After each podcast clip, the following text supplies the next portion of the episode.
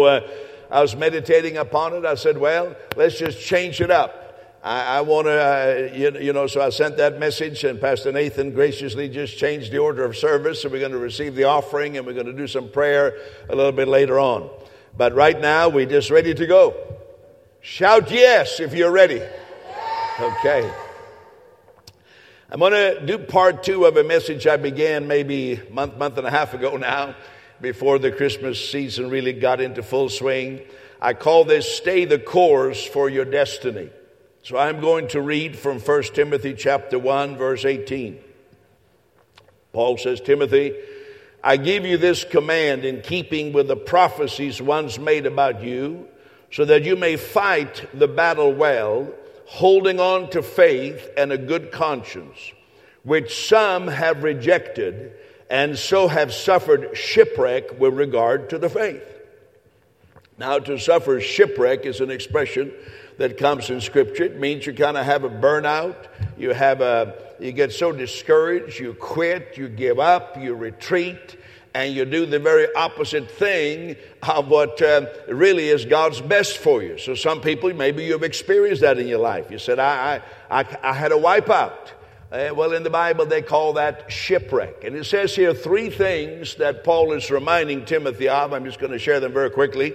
He says, uh, uh, Keep in mind the prophecies that were spoken about you. Now, prophecy, the Bible says prophecy is the testimony of Jesus Christ.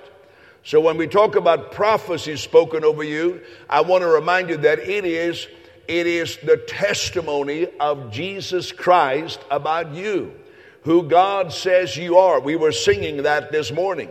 Uh, God says that in Jesus, His testimony is that there is nothing that separates you from the love of God. There is no separation. You are included. You are the blessed of the Lord. Christ lives in you. I in Him, He in me. That's why we're singing I in you and you in me. And that's the truth. That's the testimony of Jesus for you. And so, uh, you know, uh, just uh, some people think when the soon word says prophecy, they think it's some word, you know. And sometimes I think we live in a day when there's a hyperinflation in prophecies. You know, hyperinflation, it becomes worthless. It's like money. If it's hyperinflation, money becomes worthless. A lot of people receive a prophecy and they can't even remember what it was 20 minutes later. Let me tell you, if you receive a real word from God, you'll remember it more than 20 minutes. Are you with me? So, so there's a lot of blah, blah, blah, blah, blah. But uh, let's, uh, I thank God for the prophecy of the Lord Jesus Christ and the testimony in Jesus through you. Then the second thing it says here, hold on to faith. Uh, you see, you have received faith as a gift, so don't set it aside. Don't push faith into the background. Keep exercising faith.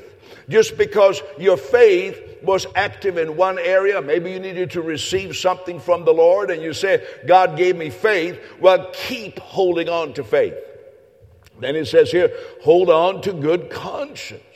What does that mean to hold on to a good conscience? That means hold on to a conscience that is not focused on sin or regret or shame.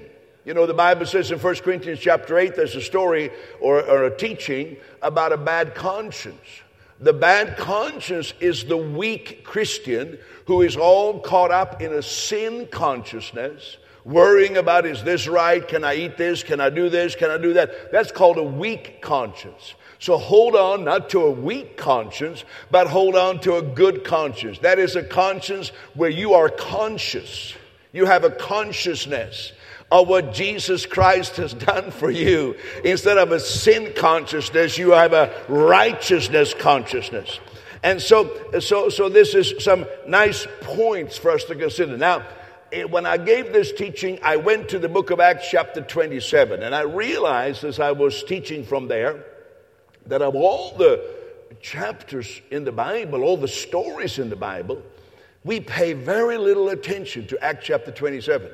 I mean, it's 44 verses telling one story. I've had more sermons about the woman who touched the hem of Jesus' garment. That's only eight verses. This is 44 verses. So it ought to have something, some, something for us. And in Acts 27, what is happening there is that the Apostle Paul has a destination. He has a destiny. How many know there's a destiny for your life? There's somewhere you're supposed to be, right? In this case, literally, he was supposed to be in Rome. And so he got on into the ship and he was heading to Rome.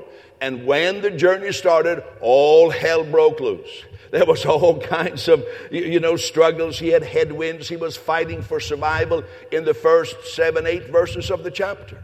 And then it just goes from bad to worse. So I'm going to jump into here in verse, uh, I think it's verse 9. This is already after much struggle. And it says, much time had been lost. Maybe you feel like that in your life. Oh, I wasted a lot of time. Much time had been lost. And, and sailing had become dangerous because by now it was after the Day of Atonement, so it was kind of towards winter. Paul warned, I can see that our voyage is going to be disastrous and bring great loss to ship and cargo and to our own lives. But the centurion, instead of listening to what Paul said, he followed the advice of the captain and of the owner of the ship. We dropped down a bit. When a gentle south wind began to blow, they saw opportunity. Maybe sometimes you've seen an opportunity. You say, oh, this looks good, but you didn't know what's around the corner. It says, uh, so, so they lifted anchor and they sail along the shore of Crete before very long. That's after you saw the opportunity, before very long a, a wind of hurricane force called the northeaster swept down, and the ship was caught by the storm and could not head into the wind. So we let her drive. Drop down another verse or two. It says, We took such a violent battering from the storm that the next day they began to throw the cargo overboard. On the third day, they threw the ship's tackle overboard with their own hands. When neither sun nor stars appeared for many days. How many know things got really bad here? Neither sun nor star appeared for many days, and the storm continued raging. We finally gave up all hope. It's over, fellows. That's the position they find themselves in. So, so I, I made some point when I taught this before, some preliminary point. I said that life has unexpected detours and delays. It could be true for you that if you say, think, well, 10 years ago, I thought I would be further along by now. You know, my 10 year plan that I had 10 years ago, it hasn't exactly turned out like I thought it was. I'm like about two months into it. Life has setbacks. Things happen that you couldn't foresee. You don't have to shout yes or anything, just kind of, I, I know it's true. Then we learn something else is that God put spiritual leaders in place to help people. I talked about that uh, I, in my first part of the teaching. God put Paul there, and Paul said, I, I, I see this is not going to go good. But the people in charge didn't want to listen to Paul. They said, well, let's listen to the captain, and let's listen to the owner, and let's listen to everybody else. And so sometimes God puts someone in your way that could help you. And I talked about in that teaching the great anointing that I have discovered is on my life. I can just smell hurricanes. I can smell trouble. I, I don't know how, I just have some gift. But uh, if you rather not listen to me, then, then go somewhere else. But, but, but I, I just can't help it. I'm just telling you. But I'm not going to re-preach that. Then uh, we talked about the enticement of gentle southerly winds. We're not talking about going to Florida for the holidays. We're talking about it looks so good, or it just seems so good, but it's actually not good because there's a hurricane coming. And then we learned, talked about in a storm, people tend to unload cargo. When things get really bad, they unload their cargo. Now, cargo is very valuable. If you go on a trip, like I often do, Tina and I do, we take a suitcase. We don't take everything in our house in the suitcase. We just take the necessities with us. So whatever we have in the suitcase, that's important. I mean, those are the things we just need. So, but, but, but so they are in a journey, and now they're unloading cargo. Sometimes people do that when a storm of life hits them. They start unloading the necessities of life. They start, you know, unloading even, even on God, even their anointing, even their calling. They kind of just say, I'm giving up. So storms can really have negative effects. Then I want to add some points here. Some disasters in life are self inflicted. Ooh, this is going over great. I expected like a huge amen shouting, standing on your head. It's true, friends. They didn't have to go through a storm. There was a nice harbor for them where they could spend the winter. They didn't have to get in trouble. So, in a sense, the hurricane was coming, but they didn't have to be in it. So sometimes, you know, that they're warning signs. God is speaking to us, but we say, Well, I'm going to do it anyhow. God bless me as I go. He says, Well, go. And, and so some things are self inflicted. And then I want to add this point staying on your course for your destiny beats being rescued after shipwreck. Now, the good news is that if you've suffered shipwreck, God is a saving God. He'll rescue you. Isn't that wonderful? If you've done something really stupid, you disregarded every good advice that came to you, every godly thing that you heard, you just went ahead God, and did it, and now you are in a big mess. I got news for you God is a good God. Amen. It's called God has miracles for you. But you know, there's something better than a miracle, and that's the blessing of God. I mean, if you're sick, it's nice to be healed, but it's even nicer to stay well all the time. If you're in financial trouble, it's nice to receive a financial miracle, but it's even nicer to live in superabundance so that you can help others when they get in trouble. Come on now, that's even nicer. I, I, mean, even the feeding of the 5,000, you take a miracle like that when Jesus multiplied food for 5,000. I mean, it only lasted for, I mean, how long does a piece of bread and a fish last you? Half a day? If there was their lunch, they would still be hungry by supper time. So, as one, oh, if I could have been there. Oh, when he multiplied the bread and the fish. Well, you still would have been hungry five hours later. So it's not that big of it. It is a big deal, but it's not that big. What is a greater thing is if you walk in abundance and you're never without food. And you can share with others. How many think that it's great that God does miracles, but the blessing is even greater? Come on, somebody shout to that. All right. Now, then, then I put this principle here. In a storm, if we hit a storm, please don't do it. Try avoid the storm, but if you hit a storm, either we drift or we cast an anchor for our life. It said in verse 29, fearing that we would be dashed against the rocks, they dropped four anchors and prayed for daylight. You know, just I'm just casting four anchors, praying for daylight. So when I taught this before, the first anchor, I only spent the whole service on one anchor. Anchor number one in your life. How many want some anchors? Number one is your personal relationship with Jesus Christ. That is number one.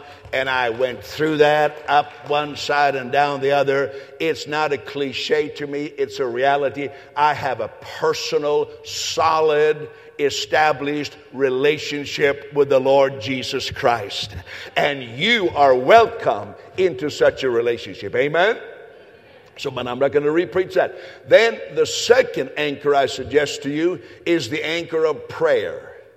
Now, again, I'm not going to talk a lot about that. I just did a five series of teachings in November on prayer.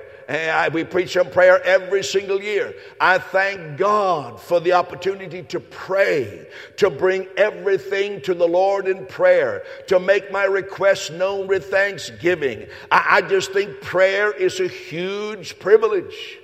I mean, Ty and I even did a little quickie prayer about some things on the way into the service, just a little quickie in the car. What a blessing to pray but I'm not going to go there. So I'm going to talk about a third and a fourth anchor. Not that there has to be four anchors. I mean, but it says here they cast four anchors. I want to stick to the four because that's what the Bible says. The third anchor is your money. Whew. Thank you. I heard one. Whew. Well, Matthew 6 21 says, Where your treasure is, there your heart will be also. So you could just rephrase that to summarize that scripture verse money anchors our heart. Wherever our money goes, there our heart goes. It's not wherever your heart is, there your money goes. No, the money goes first, the treasure goes first. So money anchors our heart. It's like a magnet. It pulls your heart. You know it's true. And I suppose that's why God is, is really in partnership with us on giving and receiving. It's not that God wants, uh, needs our money, it's that God wants what money represents, namely our heart and our life. You think about it, you invest your money in a home. Well, you say, I need to stay home and just look after my home now. I can't travel about like I did. I need to stay home because money anchors our heart. Look what it says in 1 Timothy 6:10. The love of money is a root of all kinds of evil, for which some have strayed from the faith in their greediness and pierced themselves through with many sorrows. Wow. You can tell this is a meat and potato sermon. I don't have any dessert for you today. I just am telling you, the, isn't that like one of these verses that make you shake and quake? I mean, you just feel, you feel goosebumps reading that the love of money is a root of all kinds of evil. Now, now notice it doesn't say that money is a root of all kinds of evil. Thank God for that. Come on now. I know how important money is to you. That's why you go so quiet. I know that. It's so important to you. So, so we could summarize that verse by saying, the love of money causes more problem than just about anything else. I mean, your family was doing so sweet and nice, and you had all your get togethers for Thanksgiving and Christmas and birthdays until your rich uncle died. And you didn't like the way the inheritance and the estate was set up, and now you can't meet at any time. You don't even talk to one another. You were such good friends but the rich uncle, see, money. One of the most tragic things is a divorce. But you know, divorce lawyers say as well, you know, can be pretty peaceful, except when it gets to the money.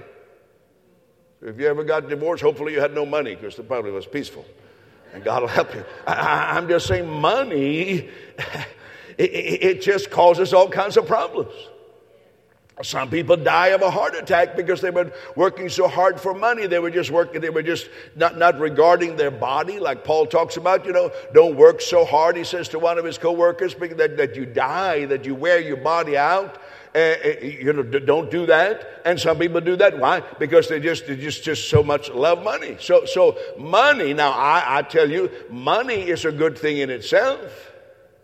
In fact, I want all of you to have lots of money. Say, say, say like this My pastor wants me to have lots of money.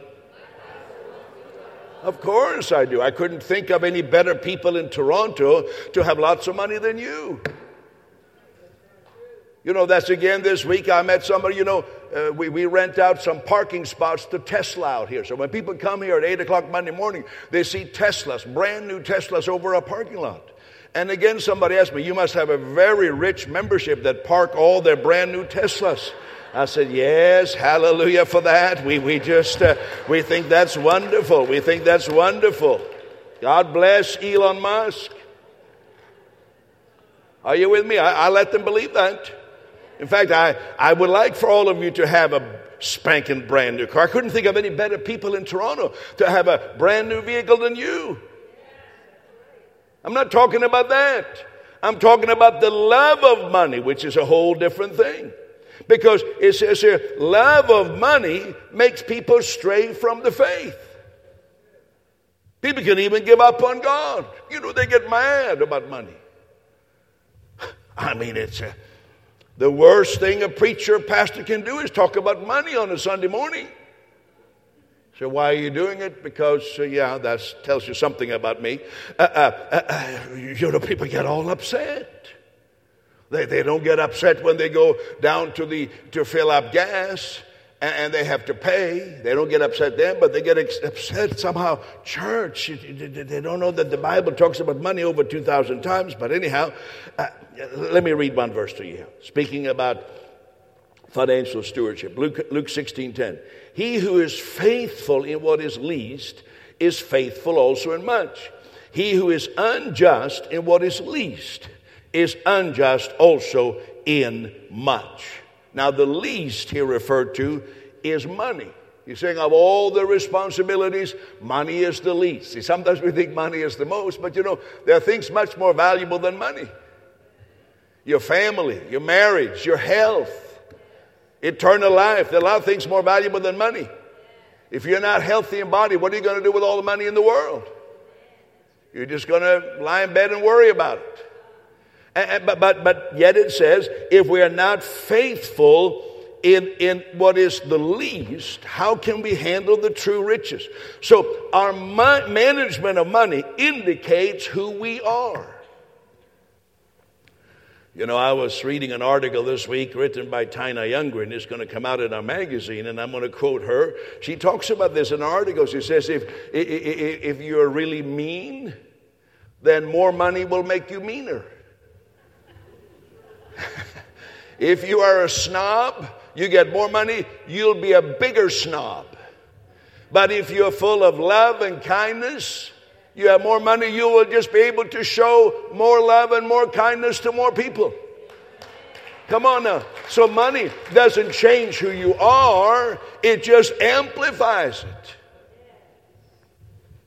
You know, some people get so resentful about this. I, I want to say it just strikes me almost hilarious when people put on a cloak of spirituality and they say, Well, I just don't I just don't want to talk about money. I said, Are you always like that?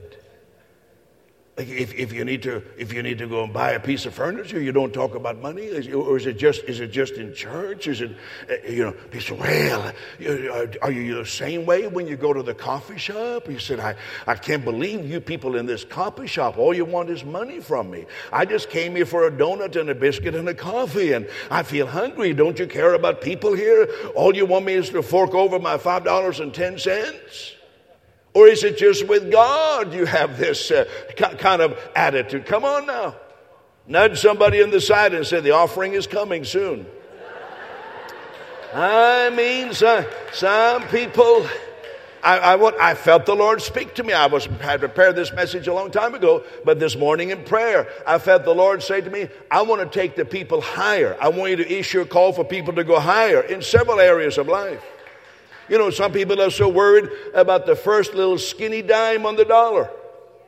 They like to give the last little skinny penny to the Lord, but you know what, what really is the best is to give your, your, your first skinny dime. It's skinny. It's really skinny. Come on, turn to somebody and say, He's talking about your skinny dime. Uh, it's a skinny one, skinny. The first skinny dime goes to the Lord, not the last skinny penny or nickel, the first skinny dime. Oh, I'm getting worked up now. This is an anchor. This is an anchor. You, you, you, know, the purpose of money is for you to enjoy it and to share it.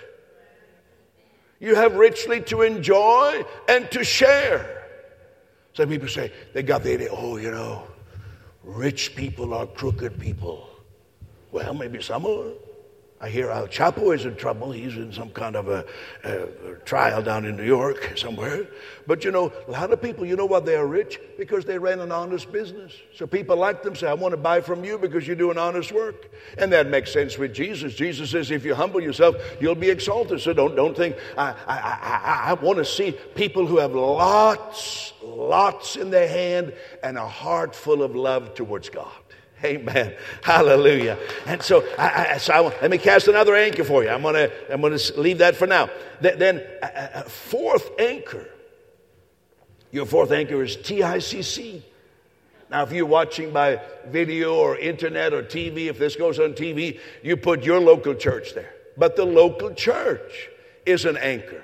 You know, the Bible talks, I think it's 114 times the word church is mentioned in the New Testament.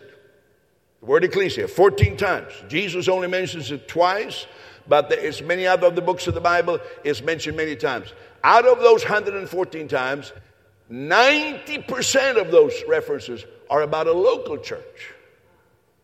Now, we all say, I belong to the universal church of Jesus. You know, it's very beautiful uh, to, to, you can really feel great. You know, I, I, just feel I'm one with all the brothers and sisters in the Lord all over the world. I feel such a bond in my heart to all the Christians in New Zealand and, and, and Madagascar. Well, of course you do, because you never have to meet them.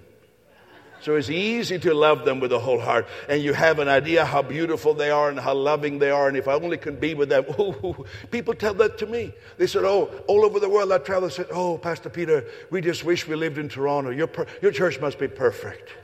Said, Yes, yes, humbly. I said, Yes, yes, yes, yes, yes. So they think that I, I, realize because I know some of you think the same thing about some other far off place, or at least let me enjoy the moment when they see me preach and hear me minister, and they think that I, whatever church I founded, must have no problem. There's never any, there's never any bickering. Surely, surely everything, all my problems would be solved if I would only come to the Toronto International Celebration Church. I just said, God bless you. God bless you. You know, sometimes people say, Oh, I just want to grow in the Lord on my own. Or, or I attend three or four churches wherever I and whenever I feel led. Well, you see, he said, What's wrong with that? Well, nothing except that you're going to stay a baby for the rest of your life. And babies are cute. We like babies. But when you're 25 years old and you still need diaper change, that's not cute. Come on. When you're 25 years old and, you still can't tie up your shoes, this isn't cute anymore. It was cute. You know, Pastor Nathan, he does every when I'm here in the office every Sunday, he's there with Leo. I can hardly prepare. He's there with Leo walking around and he's just praising God and Leo is watching Tina's and my dog and and you know, it's beautiful. Because it's nice. He's a little bit, you know, he's kind of just finding his way. But if Leo is acting like that in 25 years, it's not going to be amazing anymore. Come on now. The amazement is over. How many know? Let me give you a scripture verse here. Well, I got several of them coming up. Let me, let me read them in order that I have them here. Hebrews 10 24. Consider one another in order to stir up love and good works, not forsaking the assembling of yourself together. So, so what's the point here? You assemble together to stir one another up, to love and good works. That's what I'm doing right now. And we do that to one another. So, what's a good church? I'm going to tell you a good church is a church that helps people stay spiritually motivated. Now, I'm not saying, what if somebody landed on a desert island like Robinson Crusoe or like Tom Hanks in that movie? I'm sure you could have a wonderful fellowship with the Lord. You know, you can grow in the Lord in whatever way you would grow on a deserted island. But God sets solitary in families. You will flourish when you are planted in the courts and in the house of the Lord. Amen. A good church helps people to stay spiritually mature. 2 Corinthians 13 9. Our greatest wish and prayer is that you will become mature Christians. Just don't go over the same thing again. The only way to become mature is by rubbing shoulders with other people. You know, I said Jesus only mentioned the church twice in the Bible. First time was very powerful. He said, I will build my church and the gates of hell shall not prevail against it. Everybody knows that one. Come on. I expected a more response. I will build my church yeah, that's right. The gates of hell shall not prevail. That is the first mention of Jesus about the church. Second time that Jesus mentions the church is two chapters later, Matthew chapter 18. And he says, In the church, someone will sin against you. What? This is the second and last mention that Jesus makes of the word, Greek word ecclesia. He says, Sometimes in a church setting, somebody will sin against you. Oh, that went over well. I, I'm sorry. You can just take it up with Jesus one day, but this is, this is what the Bible refers to. Which means that when you're hanging around people, somebody is going to snap at you sometime. Really? Yeah. You know, that's one of the reasons people sometimes go from church to church because you can stay in a church pretty well for two years and everybody will think you're perfect.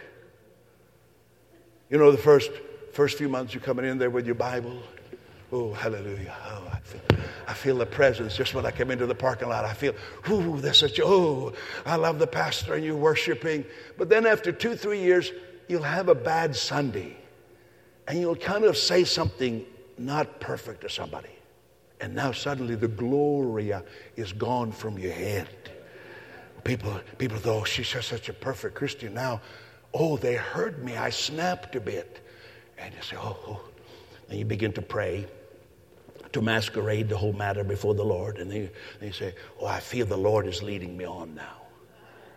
It's not the Lord leading you on. You're just embarrassed to come back because you, you blew it. You, you kind of you, you kind of showed that you were human. Uh, so you, it's not the Lord. Oh, I feel an urging. No, no. Your flesh is urging you to go someplace where you can play perfect for two more years until you blow it there. Ooh, this is going over so great. I'm, I'm, I'm just. Uh, are you hearing me? and we will stay babies. That's why it says, don't put a novice into leadership. Greek word novice, if you take the Greek word, means newly planted. Someone who's planted in a local family, then he unplants himself or herself and plants in a new place. So that person is always a novice. They, they may have been a believer for 50 years, but they're novices. How many want to go ahead? Amen. So it's good, you know. For me, think about me. This really applies to me because I have a lot of traveling ministry and I've done it my whole life. So, you know, when I travel, people think that I'm just the most awesome, wonderful guy they ever met. I mean, they just think, you know, I preach my festival sermons and the blind see and the lame walk and the deaf hear and you've seen the, people just think like, whoo. That's why I need to have a local church so you can hear what I sound like on a real bad Sunday. Oh, say he wasn't as hot this Sunday as last Sunday. It's good for me. Hopefully, it blesses you too. because we are, re- are, are you with me? So, a local church anchors us. Hallelujah. It anchors us. You know, makes you real. Hallelujah. yeah, we don't want to stay babies the whole time. It's not cute, but to grow up and be able to handle some, some hits and take something on the chin and then rise up and come back again. And you say, you get stronger and stronger. You're rooted in your personal relationship with Jesus. You're rooted in your fellowship with other people. You're rooted in the local church. And you say, whatever hell brings on, the gates of hell shall not prevail against my life or against this church. It, it, it, you're growing. And so I say a, a, a great church helps people discover their ministry. Every person has a deep psychological need put there by God to feel worthwhile. Every one of us do. To make our life count. To have a life of significance. To make a contribution. And see, self esteem, the good kind, doesn't come from status, it comes from service, from serving others.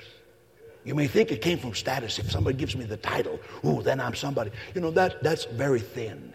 It won't last. But serving others gives you a healthy feeling, oh, God is at work through me. 1 Peter 4:10 I'm giving you lots of scripture here. God has given gifts to each one from his great variety of spiritual gifts. Manage them well so that God's generosity can flow through you. God's given you gifts. 2 Timothy 1 6, stir up the gift of God that is in you. You know, that's one of the things we teach you. Every believer is a minister. People say, Have you been called to ministry? If you're a believer, you are called to ministry. You are a minister. We have been given this ministry. Uh, 2 Corinthians 5, we've received this ministry. And, and, so I say, every good church must provide people the opportunity to discover their ministry. But then it's, it's, it, the church can't make you step into ministry. It, it, it is up to us to take the opportunity. Or we cheat ourselves, or we cheat others. You know, there's no such thing in the Bible as a non serving Christian. That's like hamburger with no meat, French fries with no potatoes. You know, where, where's the potatoes? Well, to be a, a non serving, just sit back, non serving Christian. No, I put some things on the, on, on the we, we can be attenders or we can be the body of Christ. In a body, you don't attend the body. If you're a part of the body, the ear doesn't say, I'm attending the rest of the body for a couple hours. And then I'm going to go my eerie way myself. If I'm the kidney, I'm just going to go in there and hang out for a couple hours and then I'm going to go and do my kidney life by myself. Come on. So I don't attend TICC. We are the church. Come on. We're not spectators, we are participators. We're not consumers, we are contributors. Come on, give the Lord praise. A good church will help people fulfill their mission in life. You know, every person has this sense I, I want to do something that's beyond me, that's greater than myself. I just, just, just you know, Freedom 55 isn't that awesome after all. Just, just, what am I going to do after you turn 55? You're going to retire with lots of money. What are you going to do? Walk up and down Lawrence Avenue waving at people? Or I, I don't know what you're going to do. It's wonderful to have a purpose, to have a, to have a, you know, we are Christ's ambassadors. No, not some preacher, not some one person. Everybody here is Christ's ambassador. Say it with me. I am Christ's ambassador. You are that. Don't, look at Pastor Nathan Look, he, no, no, every one of us. And so, and, and you know, if we don't see that, we make up lousy alternatives as a purpose for our life. And so, th- those are some thoughts. Now, I better, I better just give you one more verse that summarizes all this your personal relationship with Jesus, prayer, money, your local church, everything. Hebrews 66, verse 19. We have an anchor for the soul, firm and secure. It enters the inner sanctuary behind the curtain where our forerunner, forerunner Jesus has entered on our behalf. He is our high priest forever. We have an anchor for the soul. And we sang it earlier that the veil has been ripped away. Well, what's, what's that veil? Well, see, the inner sanctuary refers in a symbolic way to the very center of God's presence. Inner sanctuary is the very center, it's the essence of who God is. And there was a veil, that veil has been ripped away. And maybe today you say, My, my soul is adrift. My mind, my emotions, my will, I've, I've drifted. Well, here, here's the picture given. You come to Jesus, and all these other things I talked about, they're all wrapped up in Jesus, and you hold on to Jesus.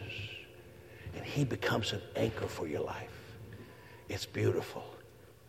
Ooh la la, what a beautiful life we have. Ooh la la, what a beautiful life. So, everybody bow your head right now. I'd like to for sure invite everybody to receive this life, not to drift. Maybe I said it life has unexpected delays and detours. I feel like I'm speaking directly to a person here. You've had some unexpected delays and detours. Your life has gone off course. And you were supposed to be here today to hear this message and say, You come and take an anchor for your soul. It is Jesus Himself to know Him. If I'm going to pray in a moment, prayer of receiving this beautiful gift of God's forgiveness. If you want to be included, I want to ask you to give me a signal. Lift your hand wherever you're sitting. Lift it way up high. You say, I want to be included in this prayer that we're going to pray. Lift them up way up high right now. How many here would say, Yes, I want to be included? Let me see where you are. Lift it up right now. God bless you. God bless you over here. God bless you. Anybody else? All right, that's beautiful. God bless you over here. Let's pray right now. Would you say, Heavenly Father, thank you for Jesus that Jesus has gone before me, that my sins have been put away. And I confess today Jesus is Lord. My sins are forgiven. Amen. Amen and amen. Let's give Jesus praise right now. If you prayed with me, we have a little booklet for you at the welcome table over here and we want to receive. This is very important. That's why I do this in every service. But here's what, here's what I felt the Lord speak to me this morning. He said, I want, to, I want you to challenge the people to go higher. Both when it comes to being anchored in the church. You know, people say, oh, D.L. Moody, the famous American preacher from another century, he used to say, there's no telling what God can do through one man that's totally dedicated to Him. Excuse me, ladies, he didn't include you, but I would say a person. But I think there's something greater than that is. There's no telling what God can do through one local church that's committed to the Lord Jesus Christ. That's even a greater statement to do. So I, I felt the Lord say we're gonna we're gonna cast our anchor a little stronger and a little deeper. Amen. I'm gonna ask you to I'm wanna I wanna ask you to go higher in your area of thinking about money. You know, I want to talk to people here. Maybe you have never trusted God for money. You know, there are many people like that. They trusted God's going to take them to heaven when they die. They can even trust God to heal their body. They're praying about this and they're praying about that, but they have never trusted God for their money. I want to pray with you today because there is a faith from God, there's an anointing from God, an empowering from God where God helps you in finances. So if you have never trusted God for finances and it always made you squirm a little bit, I'm not trying to make you squirm. Believe me. I'm not trying to make you feel uncom- uncomfortable what I'm saying. I'm inviting you to trust God for finances. Trust God, especially as God has given us this enlightenment that whoever gives money, it is like a seed. You give it consecrated to God, and it will come back to you. And when you give generously, you will reap generously. So I'm challenging you today step into the giving family. Become a part of the giving family of this local body and everything we're doing around the world and what we're doing right here. Second thing I want to say maybe you have had a revelation on giving. So you've been a giver your whole life, but you're giving in a way that scatters the seed. You're not so much thinking about where you're giving, you, your focus is, I'm a giver, I'm a giver. And, and, and you had that revelation. But you know what?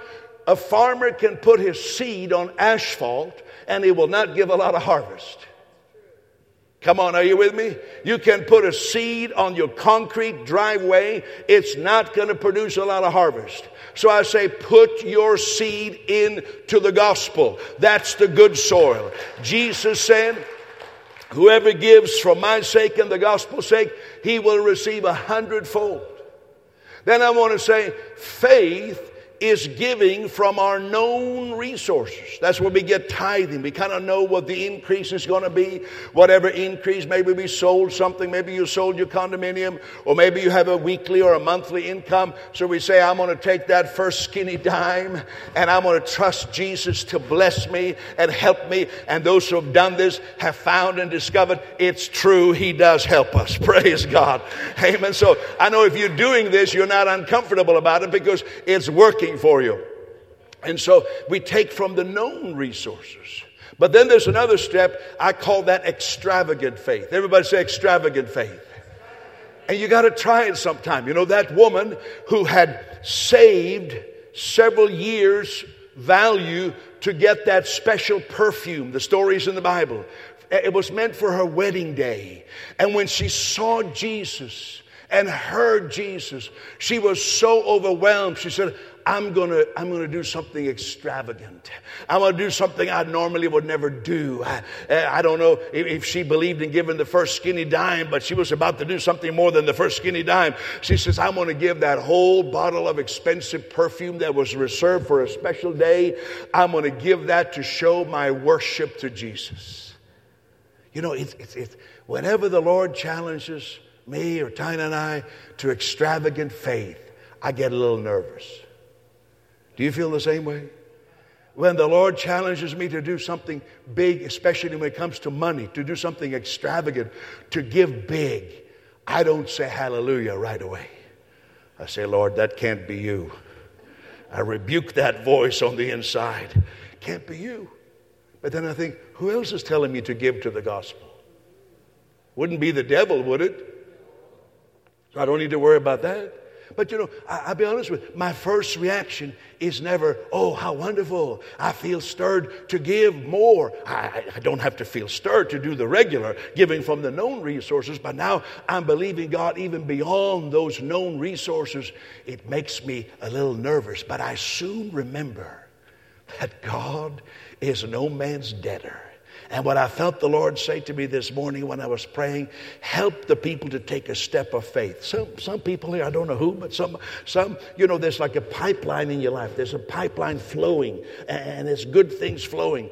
But you know, sometimes we put so much rust in our pipeline that though the oil is flowing, we can't take it. It's not coming through. It's actually coming full force, but there's too much rust.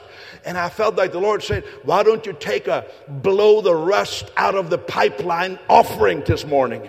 But some of you may have to do something. You say, I've been just so stingy with God for so long that there's so much rust, you may need to do something big. So it just go poof for that pipeline is okay. I'm done with that stinginess right now. I'm done with it. I don't know how well that would be for you, but let, us I want to pray for you. Everybody take an offering envelope right now. Everybody take an offering envelope. They're already on your seat. I didn't want to take the offering as we always do. It probably has happened once every five years that we change the protocol. But today I felt the Lord say to me, ask the people to go higher. Ask the people to do more. You know, our church is just on the cusp of doing some great things and we've just done some great things and we've been sowing to the world. We sow beyond our own borders, but I'm going to ask you to step in and say, I want to be a part of this giving family. Not just for this morning, but say, I'm going to make a shift in my life and I'm going to anchor my soul and my heart by putting my treasure into the gospel. Oh, I see people, you see people walking out, they're not mad at me, they go into the debit machine over there. You know, when you talk a little bit about money, somebody say, Oh, they must be mad at Pastor Peter. I see them getting out of their seats right now. Oh, they're leaving the service in protest. No, no, they go into the debit machine. Relax, people, relax over there. We have a debit machine over there. Can we just stand together right now? And then I'm going to pray another prayer after this. We, we, we just believe in God for great things. I'm praying for your finances. I'm praying and believing God for increase. How many want increase in your life? Maybe you unloaded some cargo that you didn't have to unload because you got into a storm. It's time to cast your anchor, to put your treasure where you want your heart to be.